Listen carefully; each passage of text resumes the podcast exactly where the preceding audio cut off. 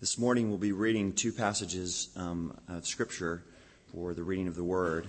The first is found in Isaiah chapter 60, verses 1 through 3. And in the Pew Bible, that is found on page 619. And then the second Scripture reading we will have is from the book of Ephesians, um, chapter 5, and uh, that is on page 978.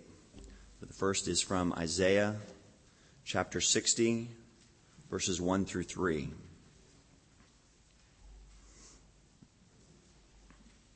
Hear the word of the Lord. Arise, shine, for your light has come, and the glory of the Lord has risen upon you. For behold, darkness shall cover the earth, and thick darkness the peoples.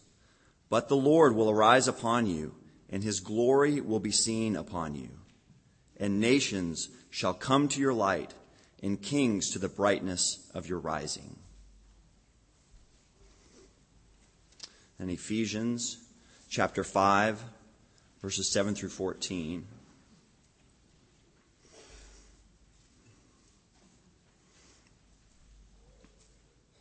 Therefore, do not associate with them, for at one time you were darkness, but now you are light in the Lord. Walk as children of light, for the fruit of light is found in all that is good and right and true. And try to discern what is pleasing to the Lord. Take no part in the unfruitful works of darkness, but instead expose them. For it is shameful even to speak of the things that they do in secret. But when anything is exposed by the light, it becomes visible. For anything that becomes visible is light. Therefore it says, Awake, O sleeper, and arise from the dead, and Christ shall, will shine on you. This is the word of the Lord.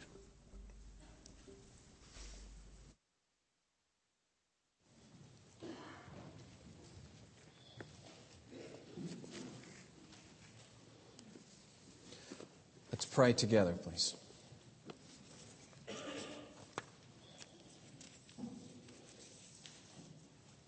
Lord, enable us by your grace to see afresh who we are in Christ, what we are in your purpose in this world,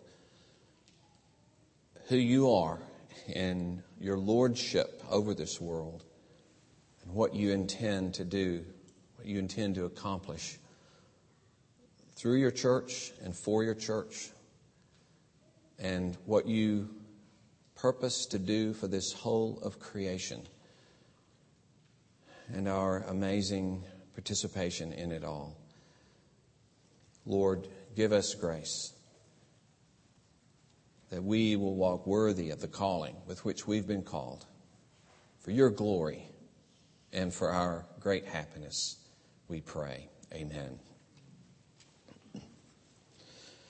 This passage in Isaiah is a central passage along with uh, the next two chapters. Some feel like it forms the heart of the ending of Isaiah as he begins to really roll out the amazing, glorious things that are to come. Uh, this chapter 60, if you would uh, be on that page, it would uh, be helpful on page 619 there. Uh, you'll notice in chapter 61 the very passage that Jesus quoted when he was in his hometown Nazareth the Spirit of the Lord is upon me because the Lord has anointed me to bring good news to the poor. So, close association here with this mention of light coming upon God's people and the coming Messiah himself. And in the verse right before the one we read, he speaks of his covenant in which his spirit will be upon you and his words will be in you. And so this has all of these elements about it the coming Messiah, the pouring out of the Spirit. But we want to focus on this idea of the glory that is going to be upon you.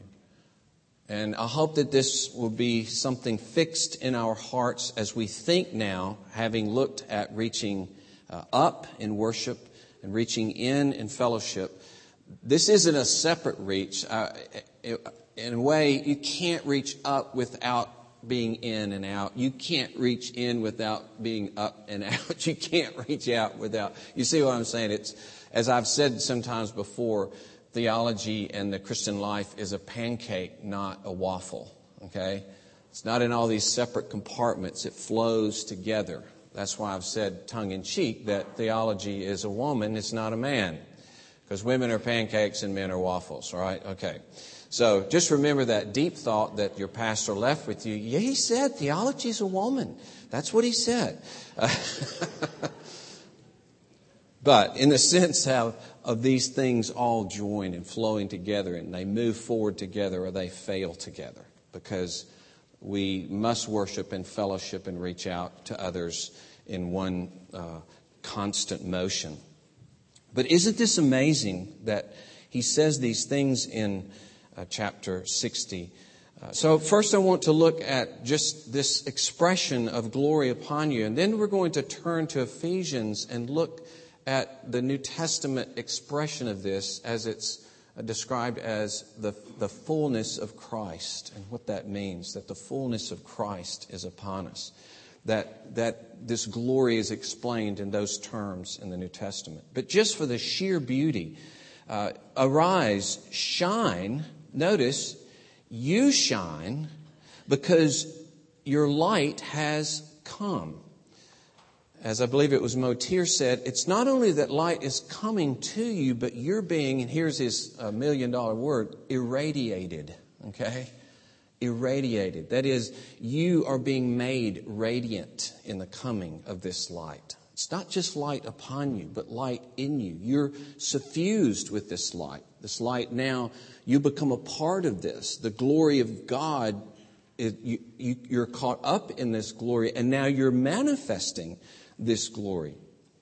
Notice it says specifically, the Lord will rise upon you and his glory will be seen in you, upon you.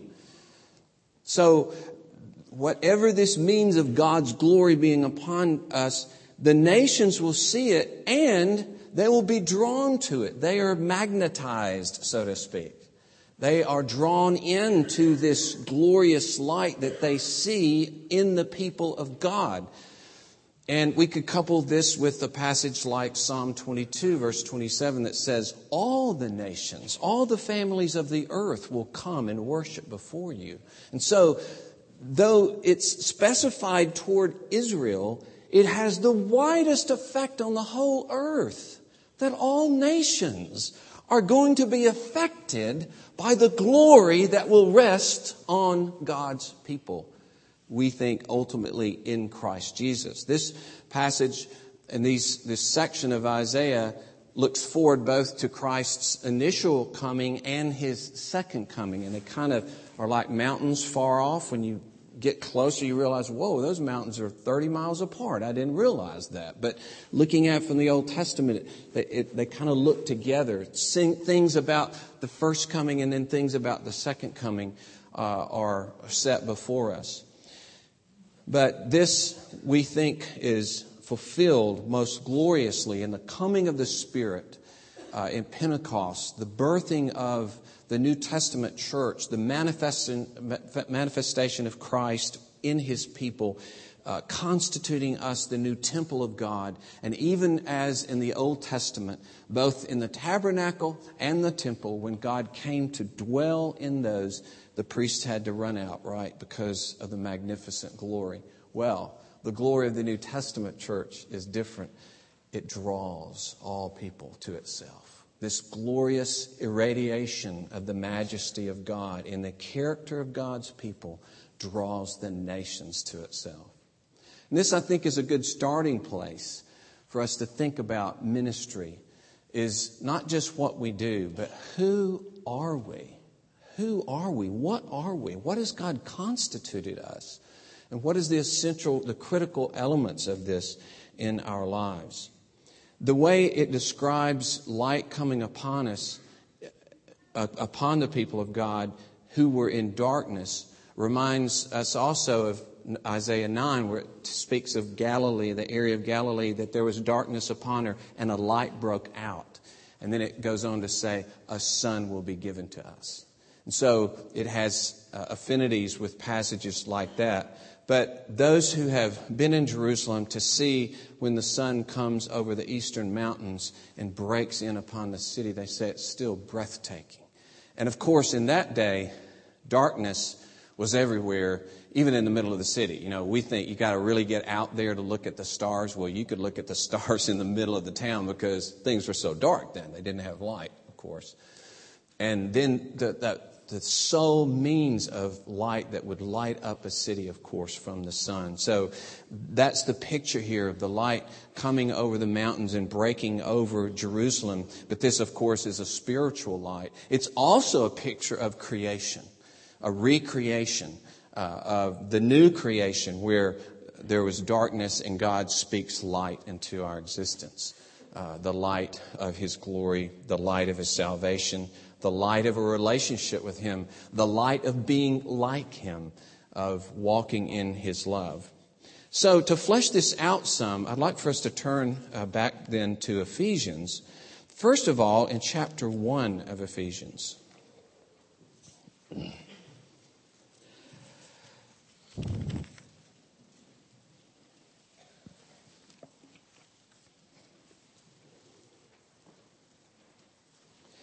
In chapter 1, Paul uh, prays a glorious prayer, uh, beginning with verse, uh, verse 15, 16. It says, I do not cease in verse 16. This is on uh, page 976. Um, I do not cease to give thanks for you, remembering you in my prayers, that the God of our Lord Jesus Christ, the Father of glory, may give you a spirit of wisdom and of revelation in the knowledge of him. Now, I want you to notice that the knowledge of Him is then given as what He does for His people. So the knowledge of God is not abstract. The knowledge of God is the revelation of what He is for His people, His salvation, and the many rich benefits He gives His people. So He wants to be known as Savior, right? He wants to be known as the sovereign king who blesses his people. That's how you know him. It's not some abstract knowledge of uh, disconnected attributes. So notice he'll say, I want you to, uh, to, to have the revelation and the knowledge of him, having the eyes of your hearts enlightened, so that you may know, notice, not disconnected attributes, but what is the hope to which he has called you. That's the knowledge of God, you see the hope. Here's another aspect of the knowledge of God. What are the riches of his glorious inheritance in the saints? That's the knowledge of God. And what is the immeasurable greatness of his power toward us who believe? So three things there. Hope and inheritance and power. That is what he prays for in terms of the knowledge of God. And then he describes that power. It's according to the working of his great might that he worked in Christ when he raised him from the dead and seated him at his right hand in the heavenly places. That's the power I'm talking about. The power that took a dead man and placed him on the pinnacle of power, far above all rule and authority and power and dominion, and above every name that is named, not only in this age, but also in the one to come. And then he mentions us, and it's incredible what he says about the church. And he put all things under his feet and gave him as head over all things to the church. Now we're going to look at that phrase toward the end. But here's the first one I, I want to look at, which is his body, the fullness of him who fills all in all. Now, to say he fills all in all means that his sovereign presence and therefore the accomplishment of every purpose that he has fills everything. Nothing blocks him out, nothing stops him. He fills everything with his presence and he accomplishes all of his will. But all of creation is not his fullness. We are his fullness. And as they say, this is not an active word like we complete him, you know, like the movie, You Complete Me. Like we, we complete Jesus. No, he completes us. He fills us. We are the manifestation of the fullness of His salvation and His character. what he is doing in the earth. We're, we're, we have been uh, immeasurably enriched by him. That's what he means by we're the fullness. He has given us all things. He dwells in us powerfully. He has poured out His Spirit and all grace into our life. Or as he put it earlier in this same letter, uh, all, every spiritual blessings are ours in the heavenlies. Here's another way to say this. We're His fullness. Everything that He is, is imparted to us. Everything that He's accomplished and won for us, He spends it lavishly into our lives. We're His fullness. How wonderful. Now, I want to trace this word in a few other places in Ephesians because this fullness constitutes the glory that rests upon us, right? This is the glory that is going to draw the nations to us. It is, in New Testament terms, the fullness of Christ, that the manifestation of his presence and character in our lives. And notice how it's spoken later in Ephesians. You can just look on the opposite page if you're using the Pew Bible. In chapter 3, verses uh, 16 and following. Here again is a prayer of Paul. Okay? He's, he prays in verse 16, according to the riches of his glory, he may grant you to be strengthened with power through his spirit in your inner being and I would say, i.e., that is, so that Christ may dwell in your hearts through faith, so that Christ's presence and character may manifest itself fully in you. So Christ uh, does this through the Spirit's presence in us. We're strengthened in power through His Spirit. Christ manifests Himself fully in us. But notice, here's the point of his prayer. What does he want to happen as a result of the Spirit's indwelling, as, as a result of Christ in us? That you, being rooted and grounded in love, that is, in the community of saints, in love, may have strength to comprehend with all the saints what is the breadth and length and height and depth, which is preparatory to finally get to the real thing he's talking about. It builds up the height and length and, and uh, breadth and depth to know the love of Christ that surpasses knowledge. And here's the key phrase that, to, to, which we're moving that you may be filled with all the fullness of God. Now, think of this the fullness of God is the same as the fullness of Christ, okay? Which is the glory of God resting upon us, the glory of God that's come upon us. But I want you to notice what constitutes what, what is the content of this fullness of God? To know the love of Christ that surpasses knowledge. We will be manifesting the fullness of God and we'll be manifesting the glory of God when we ourselves more and more deeply understand and embrace and trust in this love of Christ.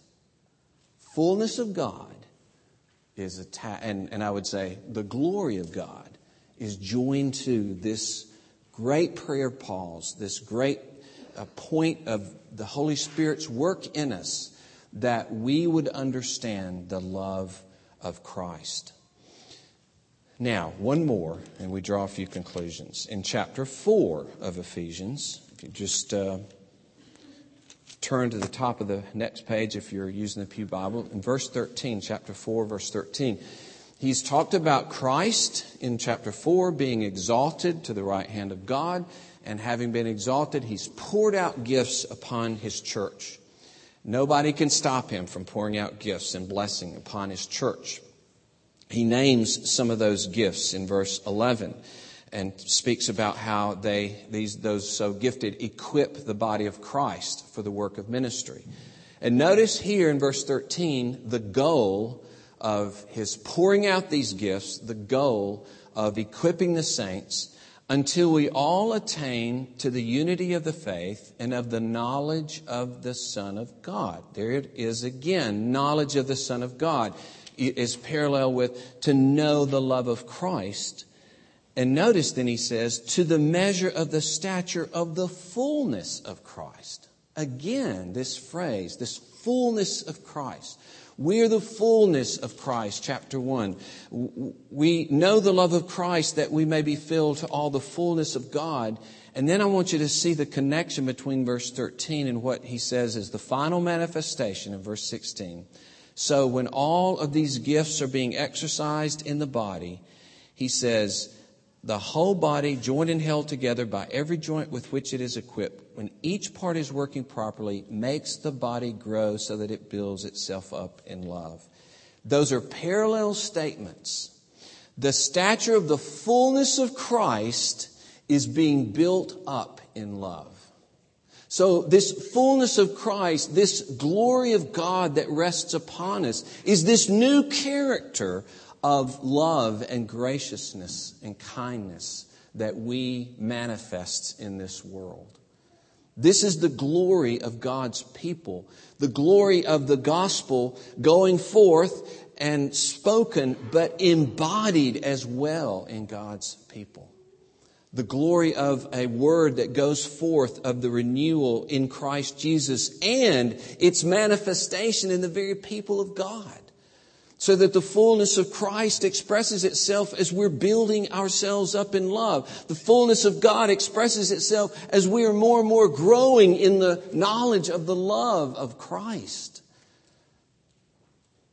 And so, Jesus can say in Matthew 5 16, let, let your works, let your light, we can connect that to glory and fullness, let your light so shine that others will see your good works and glorify your Father who's in heaven. There it is. The good, basically, he's saying, let your goodness be pervasive. Let your goodness spill out and refresh and renew. Let your goodness pour itself out into other people's lives and into one another's lives so that others will see the glory of God and be drawn to you. So that they will see that light and glorify your Father who is in heaven. So it's a community of good that God is building. A community of kindness and goodness, an expanding good, a good that others are encountering, who are being refreshed in its good, challenged by its good, convicted by its good, and drawn into its good. This glory, this light, this new character that is in Christ Jesus. And it stands against what so many people have experienced, sadly, in many of those who name the name of Christ, the hypocrisy of the church, burned by pride and ugly new versions of self under the guise of religion. And I think of it then kind of like bug, bug zappers, you know? You're attracted to what looks like the light, but when you get in it, you get burned. That's the very phrase that people have used. I've been burned the, by the church. Burned by hatred, burned by betrayal, burned by gossip and lies and slander, burned by authoritarian uh, attitudes in which people are dictated or, or uh, are ruled in a dictator like way, evil and selfish and mean spirited, bullying even. No wonder that Peter says in 1 Peter 5 about the elders don't do that. be tender and gracious, be examples to the flock. Because even then, there was that tendency of power. And so, we, by God's grace, must form this community that's marked by the glory of God. And think of this God is relationship, and therefore He must be about relationship with His people. He must be about intimacy. That's who He is. That's what He does. That's all He's going to be about, is for Him to be the centerpiece of our relationship and for us to be relationship and for others to see that. That's just what God's going to do because that's who He is. That's who He's always been. And so we're forming a community of light and glory that's breaking out into the world.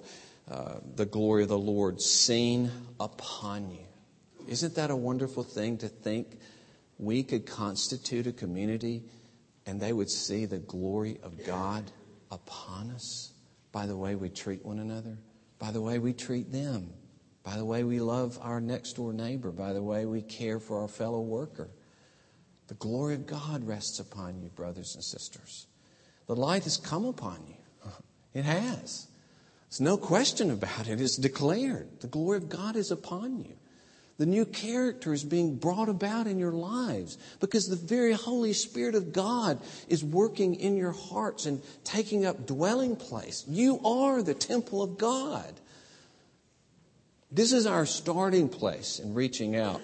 As so many times in the New Testament, it's not simply go and do this, but first we're told, this is who you are. This is what God's done for you. This is your new, uh, your new name, right? Your new identity. This is who you are. And this is what you're to be in this world. And I just want to close with a couple of comments. First, from Ephesians 1. And this is uh, one of the greatest statements in Scripture. Because when he says he gave him as head over all things to the church, he's not saying he's head over all things for the church. That is, all things that are in the church. Like whatever goes on in the church, he's the head of you. That's not what he's saying. He's saying, this one who is head over all things, I'm giving him to you. He's yours. It's like that Hyundai commercial where he says, if you can find a better deal, I'll just give it to you. You've heard that way too many times, right? And here's God saying, Here's the Lord. I've exalted him far above all rule and authority and power and dominion. He can do anything he wants to do. He desires to save you and indwell you and transform you and use you in this world. And I'm just going to give him to you. He's yours, this Lord of all. And so there's no limit as to what will happen when this Lord of all has indwelled his church and now the glory rests upon his church. What does he want to do with his church? He wants to transform the world. It's to such an extent that the nations will come. This is not an if proposition. It's a when proposition. It's a certain proposition. The nations will come. But you see, it must begin even right here. This part of the nations, Fort Worth, to come to the light that is in this church, to come to the glory that is upon us because we are manifesting that glory in this place. It's not like make believe out there somewhere. It's us right here in this place. That's what it must, where it must start. And finally, I go to Ephesians chapter 3, verse 10. Just staying in Ephesians here.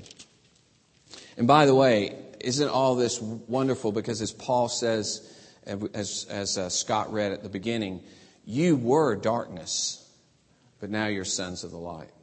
We, we were part of the darkness, not just a part of, we produced the darkness, as we said before. I was darkness. And so, having come upon all of us, delivering us from darkness into his light, we're constituted those of glory. And Therein marks one of the most incredible features about us that in our character, we become like Jesus who sacrificed himself for us. And in that sacrifice, most greatly manifested the glory of God. In John chapter 12, he says, Now the glory of God is going to be unveiled, as he was speaking about his own death. So Christ's death didn't hide his glory, it unleashed the glory of God. The glory of a God who would sacrifice himself for sinners. That's the glory that will manifest itself in our lives. We're those who humble ourselves. We're those who sacrifice ourselves. We're those who lose ourselves for one another and for others. That's our glory, not exalting ourselves, not parading ourselves, putting ourselves on a pedestal. Our glory is that we're like God who sacrifices himself. That's our glory. So that Peter can even say in 1 Peter 4 that when you suffer, take courage. Let me read it to you. He said, if you're insulted for the name of Christ, you are blessed because the Spirit of glory and of God rests upon you. not in spite of the fact that you're suffering, but all the more because you're suffering, because you are truly manifesting your likeness to Jesus, your willingness to give yourself up to God. Oh, what glory breaks out in God's people when they sacrifice, when they give themselves away to each other. Then finally, I almost forgot to give that. That's really the third point. I was going to do Ephesians 1, 1 Peter 4, and then finally this one, uh, Ephesians 3.10. Through the church, he, he says that grace was given him in verse 8 to preach the unsearchable riches of Christ, to bring to light for everyone what is the plan of the mystery hidden for ages in God who created all things. And earlier he speaks of the mystery in verse 6 that the Gentiles are fellow heirs. So the mystery, the glorious mystery, is that Jew and Gentile are together now in fellowship, that they've been reconciled. In verse 10, so that now through the church, the manifold wisdom of God might now be made known to the rulers and authorities in the heavenly places. Now, though this includes, no doubt, the good rulers and authorities, especially in Ephesians, he's speaking about the evil rulers and authorities. So, what, how does this manifest the wisdom of God to those evil authorities? And the glorious truth is that as we manifest God's reconciliation, as Jew and Gentile manifested the reconciliation, it became a shot over the bow of the wicked rulers of the world. The Gentiles are no longer in your hands. The Gentiles are going to be gathered in. You're no longer going to hold dominion over them as you have since the world began, practically. They are now going to flood in, and you can't stop it. It's a way to say, you know, that phrase, 15 minutes of, of glory. Andy Warhol popularized it in 68 when he said, uh, In the future, every person will be world famous for 15 minutes. that was his little comment. And so it was taken into common culture of saying, You've got your 15 minutes of glory. And this is like God saying to the rulers everywhere, as you see ensconced in the church reconciliation between Jew and Gentile, your 15 minutes are up. Okay? Your 15 minutes are up. Here is, in fact, the picture of the final reconciliation of all things, spoken of in Ephesians 1, where everything will be united in Christ, or Colossians 1, where it says Christ will reconcile all things to himself. Where is this begun? Where is the glory begun to shine out? Right here, where reconciliation and fellowship and intimacy occurs as in nowhere else in creation, in his church. The beginning of the breakout of the final reconciliation of all things is in you. My uh, daughter was early in their uh, marriage awakened by the screams of their golden retriever. And she ran outside, and the dog was screaming basically because their pit bull had it by the throat. Okay? So she goes over, she tries to set him free. She can't beat him off of it. So she's pretty handy with the gun. She goes inside what they started living in the uh, double wide on the on the property there. Um, so she goes in the trailer, gets the shotgun, brings it over, says a few choice words to the dog, fires the gun in the air. Okay. The dog let go. Okay. it was like, you're next, buddy. You're next. And I would propose to you that his reconciling us to himself, this glory that is breaking out in the church, the, recon- the, the down payment, the, the declaration of the future reconciliation of the world, and the final destruction of evil is God cocking his shotgun and shooting it off and saying, It's over. It's over. You must let the nations go now. They will come to me in a multitude that no man can number. You're no longer in control. That's what we're part of. That's what we're part of because he's given this head of all things to the church. Let us pray. O Lord, we praise you for the glory that rests upon us. We praise you that Christ, the Lord of history, has been given to us. We praise you, Lord, that you are forming in us your character. As Paul himself said, we are beholding the glory of the Lord and are being transformed into that same glory from that same image from glory to glory. Lord, you are making us like Christ. Therefore, you are making us into those who sacrifice themselves, who freely, gladly give ourselves away. And therein is our glory, that we really are like God. We really are like God who manifested himself in the flesh and sacrificed himself for his people. And oh Lord, in the beginning, budding love that we have for one another, the reconciliation of relationship and the, the work to maintain that peace and that unity, as Paul says in Ephesians to do, this manifestation of reconciliation and peace and love is the shot across the bow of the wicked rulers. It is the manifestation of the wisdom of God. And Lord, how glorious that it is the prediction of the final future and reconciliation of all things. Oh Lord, thank you, thank you that as we think of reaching out into this world, we can know who we are in Christ Jesus, that we are none, none other than the fullness of Jesus Christ. How we praise you. In his name, amen.